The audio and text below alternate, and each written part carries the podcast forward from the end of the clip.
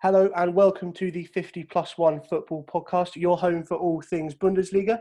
I'm Billy and with me is the Per Mertesacker to my Laurent Koscielny, Louis. Hello, yes, we've got a host of topics for you today surrounding the Bundesliga restart and what it means for the world of football. Obviously, with these times, you just cannot get around the fact that Corona or the coronavirus and football are relate or separate topics um, they're always going to be intertwined, and it looks to be like that for the foreseeable future. Uh, sad times, sad times indeed. But the one ray of sunshine we do have is the fact that the Bundesliga has restarted. Um, and now, with that restart, I think it is valid to look at the pros and cons of this restart. And I mean, I'm gonna. I like my dessert first, so I'm always gonna start with those. Um, football is back. It's great. I missed it a ton.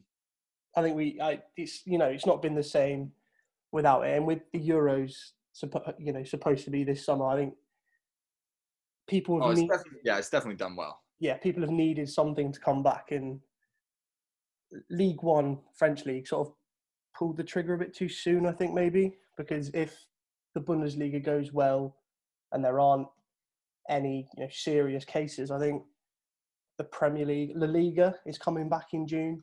Uh, Serie A yeah. is back in training.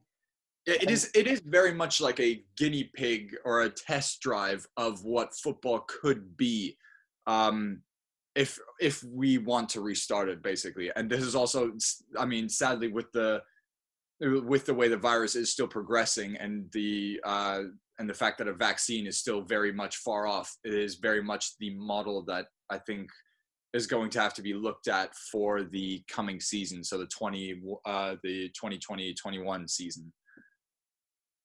Yeah, and it's difficult because obviously this is something we've never had before, and football it's being played behind behind closed doors in Germany, and it's not the same. You know, Dortmund isn't the same without the yellow wall no. and things like that. It's, it sounds like a training session almost. Oh, it is. It is very much depressing because anyone who's been, like, anyone who's been to a training, like a live training session at a professional club, knows you know there's still very much a fire. There's there's a passion and an intensity uh, that is in there, but you know the the thing is just sorry. The football football lives off the atmosphere, and it's just very much Jeez, I sound like I'm getting choked up over football. uh, but yeah, like especially German football, they rely so much on their atmosphere with the ultras, and yeah, it's, it's something yeah. you don't quite get with Premier League football. Uh, I mean, we can we can debate where where that comes from. I'd say you can still get very much of an of an atmosphere in Premier League football, but of course you're right. There's nothing I guess it's it's it's very hard to compare when you have uh, the setup and the and the fan scene that you do have in Germany. But yeah, that makes it all the more makes all the more difference, and that's why it also sounds so eerily quiet when you when you watch one of these matches. Like the last two, just the last two matches have already been. It's been weird. I mean, I'm not gonna lie. I've I've liked the fact that Sky Germany have put in that setting where you can have uh, an audio recording of the atmosphere in the background where you have at least you know a little bit of a uh, of normality almost to if you want to put it that way. Yeah i mean we've had uh, bt sport and it's been steve mcmanaman commentating on bundesliga games. And my favorite bit was dortmund's first game back against schalke. Mm. uh, he said oh dortmund are in fantastic form. It's like steve they've not played for like two three months nearly no one's I was, I was about to say, whatsoever. You, you can't really give any comment on the form in that sense, but I guess it's just you know as a commentator you're falling back into your uh, into the old into the old habits. Yeah, it's falling back into the cliches. And I saw a, a picture on Twitter. One of the BT Sport commentators for the Bundesliga put a, a note on his door saying, oh, "Please don't knock commentating on Bundesliga." And I thought that was quite cool. Oh, love, love that. Gotta love that. I mean, that's a. This is all. I guess you could. This is all a perfect segue into the fact that you know the social impact of um, the, of football coming back, and specifically in Europe, uh, where it is a religion in in countries like Germany, uh, England, Spain, um, to name a few, is the social impact cannot be ignored. No, and I think it's going to change. You know the things for the you know completely for the future because if TV com- if broadcasters, TV companies can show all this football, it's so Yeah. much cheaper than actually going to the game. Like if you don't mind not having the atmosphere, the experience of a football game, what's stopping you from just getting a subscription to Sky, BT? Oh yeah, it, Is it I mean, it's- that shows some games in Germany. Yeah, exactly. Yeah, uh, well, in in Germany, Sky have the biggest. Um, I mean, the biggest chunk of the TV rights uh, with DAZN now making an entry. Um, they're slowly gaining traction. However, I'm not sure how uh, the TV rights contracts will be drawn up after, because obviously with the virus, everything is going to have to be restructured. And seeing as the Bundesliga had a contract from, or the basically the TV rights deals were signed in from 2017 to 2021. Um, that was basically like the second big TV rights deal fixture after the Premier League, after the first Premier League one from 2016 to 2019. That was worth 5.13 billion pounds, I think, and the Bundesliga one that followed was, I think, worth something around 4.64 billion euros, something stupid like that. But it was, um, yeah, but it was. It's those TV rights deals. Those will be re- those. Those will actually go probably through a very big restructuring, uh, just because technology and uh, and basically the internet and online broadcasting. That whole arena is going to be so. And I mean, it's being highlighted how important it is right now. It's going to be so much. Um, it's going to be so much of a bigger deal in these new rights deals. Yeah, definitely. But so we've had the dessert. Would you like to describe it? But what are the, you know, what are the perceived cons, the Uh, negatives of having it back so soon? I gotta, I gotta give you the goddamn veggies.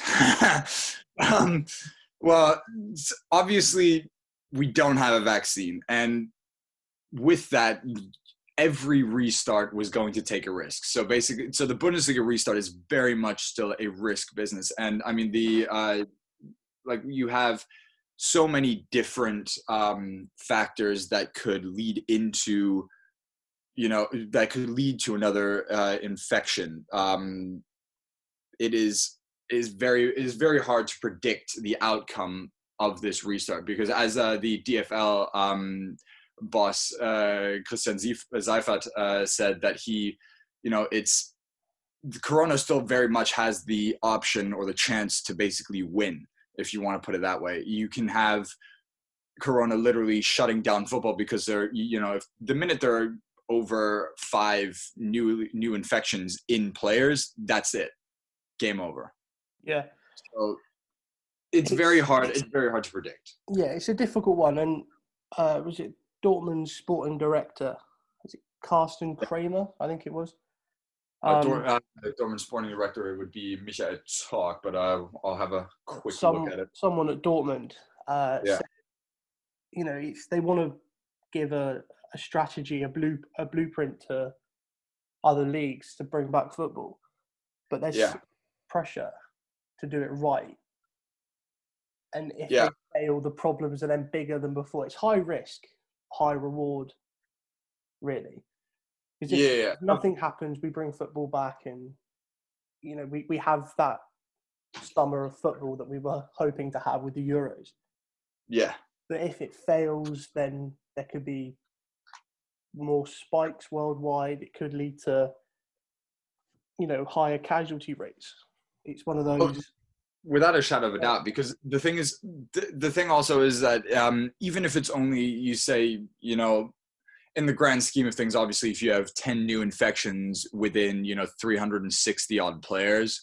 Uh, you could you could argue um, you know oh look at you know that's such a small uh, percentage but the problem is that you know with that like I think I think they'll they would most definitely pull the plug on any high number and when I say high, I'm really mean over five infections. When um, because that just shows that even with all the precautions being taken, the fact that football being a contact sport, um, you can't avoid that part of the game, and thus the chance for infection obviously increases.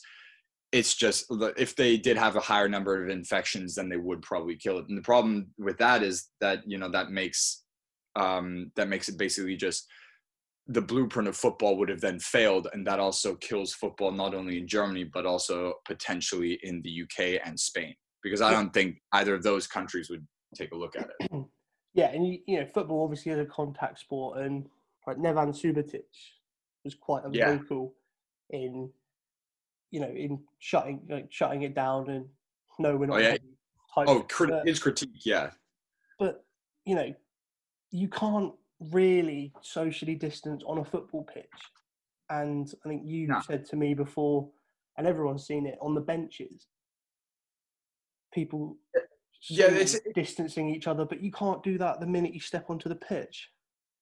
yeah, that, and that, that's the thing, and that's why that's why just football in general would just always be a risk in these times. Is just the fact that you can't social dis- socially distance.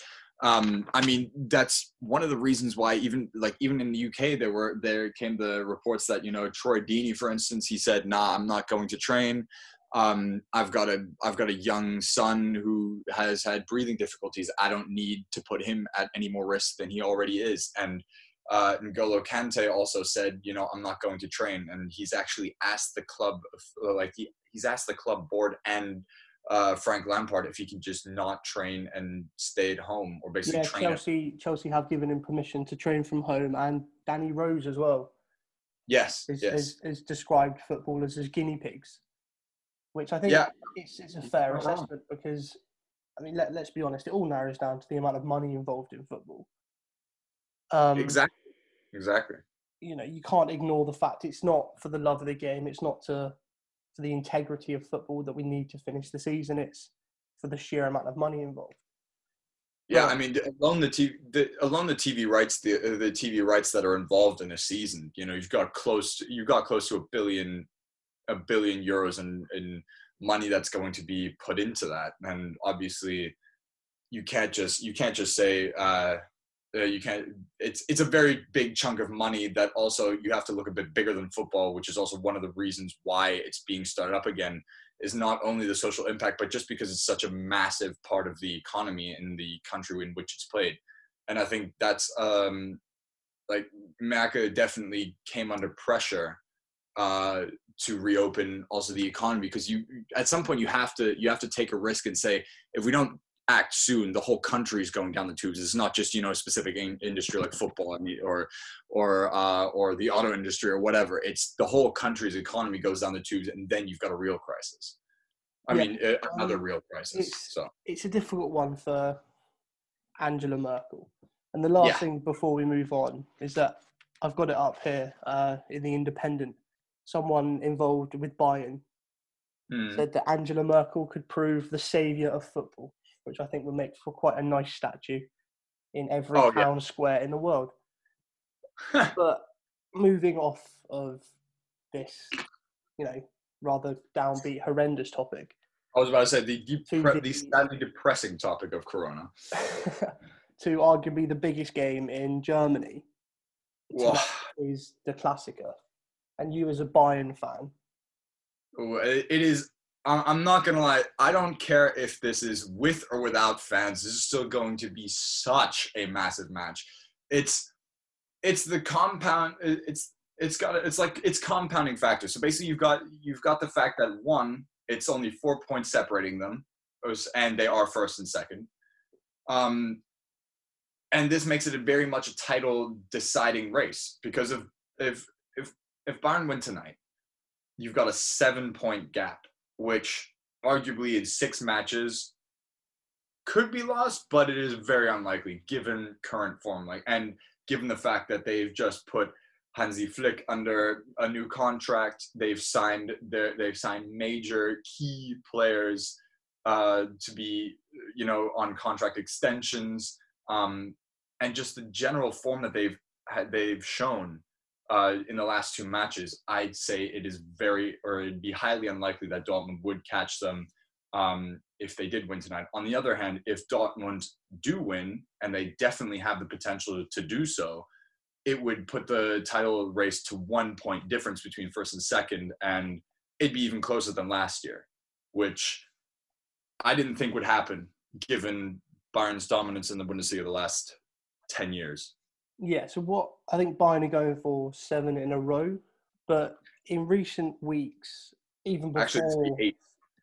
Uh, eight in a row, sorry, but even Exactly. before uh, football stopped, Dortmund had seemed to, you know, stop the stupid mistakes at the back.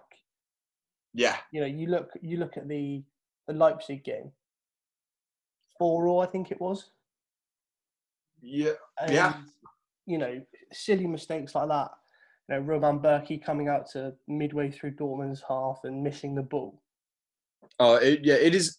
It is. I'd say if anyone stands in Dortmund's way of of them winning titles, it is literally themselves because they they don't have they don't have a bad club model. They have excellent managers at the top who also constantly find a way, even when they do sell their star players, to find the next star player and make them, you know, a very integral part of the team. I mean, look at the fact I, everyone was like, "Oh, Ousmane Dembele." Uh, a few years back, he they'll never replace him, and then they get Jadon Sancho, and Jadon Sancho is now one of the most promising wingers on the planet. And you've it's it, it is very much them only they themselves could st- can stand in the way of of their title glory and sad to say it has been often in the last few se- in the last few years that they've that they've done this Yeah, So- but I think if anyone is going to be more not motivated, but have have that bit more belief, it will be Dortmund because you know Sancho was injured. He's played a few, you know, a few brief cameo appearances in the last two games. Emre Yeah. Can came on in the last game. Axel Witsel posted a, a video on his socials today saying that he's back. You know, he posted some training videos. So whether he starts and whether Mo Dahoud is sacrificed or whether Emre Can and Delaney start in those holding positions. i mean you've just you've just made the point there like look at the squad depth Oh, if everyone's fit in that Dortmund team, they should be doing so much that I mean they should they should be they should have a winning team. And they should like I mean given given the squad they've had they should not have lost to Paris. It was just the uh, when they got kicked out of the Champions League. They shouldn't have they, they getting kicked out by PSG. I didn't think that that was going to happen especially after the first leg. Cuz Yeah. the first leg they actually did they they did more than hold a candle to PSG. They were actually very much neck and neck. So but uh, you know, Marco Reus is injured still, and Julian Brandt is a great player. yeah, If Marco Reus is fit, where do you put Julian Brandt? Do you put him out wide? Then what about Thorgan Hazard? it's that that that is where uh, Lucien Favre will have the um, the pick. He'll have he'll have it as we say in German, the Qual der Wahl, the uh, the basically the pressure and um, oh god, I'm gonna have to translate this now directly, and I'm totally blank on it. But it's basic, basically having basically being under pressure to make the pick and having or having too many good players to pick from. As I guess the it's, uh, it's a nice problem to have. You'd rather have too many Oh, yeah. good players to pick from than have to bring in, you know, having to start someone like Gio Reyna, who is undoubtedly a talented player. yeah. But do you really want to start him in the Klassiker at home against Bayern? Yeah, uh, exactly. Exactly. I mean, it's. Um, I mean, quick, quickly. You say. You say it home. I'm, sadly, in these times, it's not really going to make too much of a difference. But uh, um, it is. They do have the squad depth that you would expect from a a team that is definitely aiming to be in all three big major competitions for the duration of the season. So I'm saying. uh, It, yes, obviously you can start you can start debating about the fact if if Dortmund actually have a team that could make it far further in the Champions League than you know the round of 16 or even the quarterfinals, um, or you know the fact that they would actually be able to make it through three competitions for a whole season, but they do have the squad depth where squad depth where you're thinking they they they really aren't that far off from from Bayern. It's they sh- or they shouldn't be. It's if if any if anything they just don't have the experience in that squad depth that Bayern have. Yeah, That's the only it's a relatively young team, yes. with the exception of, you know, with the exception of Mats Hummels, uh, Lukasz Yeah. Piszczek, even Yeah. Marco Reus. I assume, which, Yeah. which you would assume is still around the team. But Yeah. I don't think we can talk about the Clasico without mentioning Erling Haaland and Robert Lewandowski, who between them this True. season have 80 goals in 72 matches. Uh, that is a stupid statistic. And you know, granted, Haaland Haaland only joined in January, but you know, a hat trick on his debut, nine goals in his first five, four, or five games. Yeah, it's it's um he's a phenomenon that I think you don't see you, that we haven't seen in that in that form or fashion in the last few seasons. Um the main thing now is that he's proven that he's very much a talented player and he is someone to be reckoned with and someone that for the future um, could definitely be a uh, could definitely be a world class striker. It is now up to him to f- prove the fact that he can keep doing it for more than a season. Um, but that being said, we're right now we're talking about the then and now, uh, and Lewandowski versus Haaland. That's going to be a big transfer or it's transfer. Uh, it's going to be a big topic during the match day because they're going to be compared with every single chance they get. So basically, Haaland at the at the one end, Lewandowski at the other. Who's going to bag more? That's going to be the main comparison. Yeah, and let's not forget as well, as well as those two, you've got Sancho and Thomas Muller.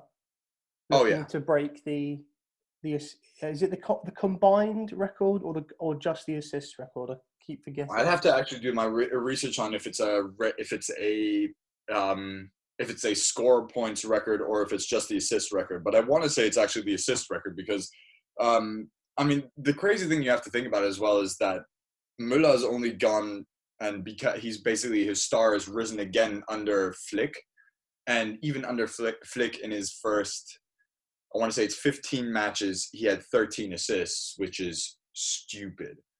Yeah. Um, and Jadon Sancho being as young as he is and having the scorer points that he does, um, I think he's at 16 assists, 14 goals this season.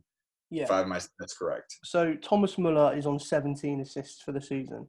Yes. Sancho's on 16. The record was set in 2014 by Kevin De Bruyne when he was at Wolfsburg. Yeah, and that was that that was 18 assists. I want to say I'm not sure. Uh, no, that was what? Uh, De Bruyne's one. Yes. No, that was 21 assists.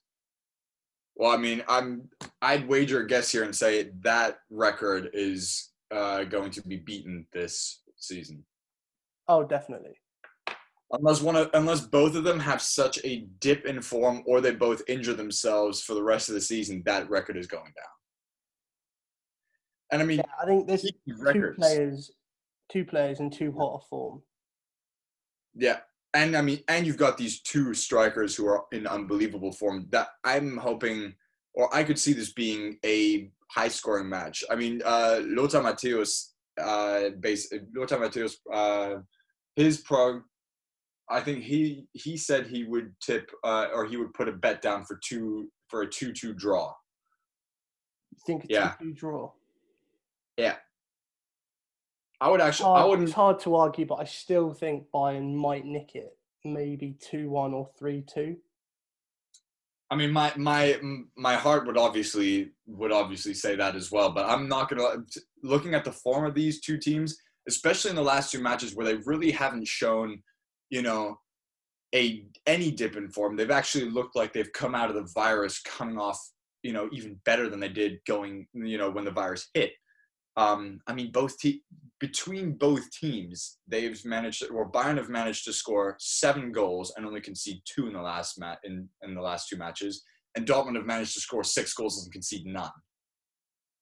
So you in in two in in between the two teams over four matches, it's a goal ratio of thirteen to two, which is unbelievable, especially given the virus. Exactly. It's it's going to be a tough one. It's going to be a difficult one. But I, even if you're not mad about German football, it's still definitely worth a watch. tonight. Yes, I mean they, it's they've also both teams have also shown with their style of play in the last uh, in the last two matches that they have done since the virus since the restart that they are very much capable of producing very watchable football, and I'd say watchable is an understatement. I think they I, I think they definitely would do uh, I mean this is this match is the especially with everyone including Premier League fans, La Liga fans, every the whole football world is watching this match because there's nothing else going on. Today at at 6:30 German time, nothing else is going on. There's the one match that is going to be played and everyone's going to be watching it. So if there's a time to basically advertise German football in the Bundesliga, this is it. Exactly. And, you know, a win for Dortmund in the title race is back on, a win for Bayern, and you'd have to say it's game over. Game over, really. Sad to say, but I think you're uh, you've nailed you're you're spot on with that one. Um, I mean, as much as much as as much as I do as a Bayern fan, obviously I want them to win the title. It is very it is also a little bit it would also be i'd almost say it'd be better for football in general if dortmund did win. Um but i'd still like i, I guess in for a bayern fan it, the best thing could be you know a draw because then that way the title race is still alive. Um but not you know too close so uh, you could you could just say that you know that is that is very much the best that probably be the best outcome for a Bayern fan um, who you know still wants to see a good title race but uh, wants to see his team ultimately win in the end. Um, but yeah, I think one last one one last thing before we do uh, end this first podcast is that it has to be mentioned is when you speak of records, the record that cannot be avoided is the fact that Lewandowski still still is possibly on track to beat Gerd Müller's all-time record of 40 goals in one Bundesliga season. If he does it, very debatable. That's what I mean. Do you, what's he on at the moment? Is he 27? 27, and he's got six matches left. Six matches, well, including 14, that's 14 goals in six matches. I mean, it'd be if if he did manage it, it'd be it'd be an unreal feat, and he he would most definitely make the. I'd say he'd probably make the top three for the Ballon d'Or, def in um for without a shadow of a doubt. But it's it is one of those things where I think the virus, like on the one hand, he would have been injured if the season had continued, and he would have lost out on matches. But on the other hand, I think the momentum that he had before his injury uh, during the Chelsea match was it was unstoppable. And if he had kept that momentum and not gotten injured, he might have done it. But I think it is, as you said, a very big, that'd be a very big feat to accomplish scoring 14 goals in six matches. He did score five in nine minutes. So put it this way: if anyone's going to do it, it's it is Lewandowski. exactly. Maybe you got a couple more years at the top yeah. with Bayern. Exactly. I mean, the guy is 31, turning 32 now. So, you know, he is, he's got maybe, I'd say if out of, out of this, maybe he's got th- three years at the top level left. Maybe. Yeah, I could the see. The guy that. is comparable with to Ronaldo. Uh, with maybe, a, with maybe a, a return back to Dortmund. Oh. Mats Hummels and Mario Götze. Jesus. Uh, that that would be a romantic. Uh, that, that's the football romantic coming out. uh, that, that would that'd be a sight to see. Not gonna lie. Yeah. So there you go. So football without fans, a possible title decider, and maybe a few more goals closer to that ever-lasting goal-scoring record for Robert Lewandowski. Thank you yes. very much for listening. It's goodbye from me goodbye from me as well. And until next time. See ya.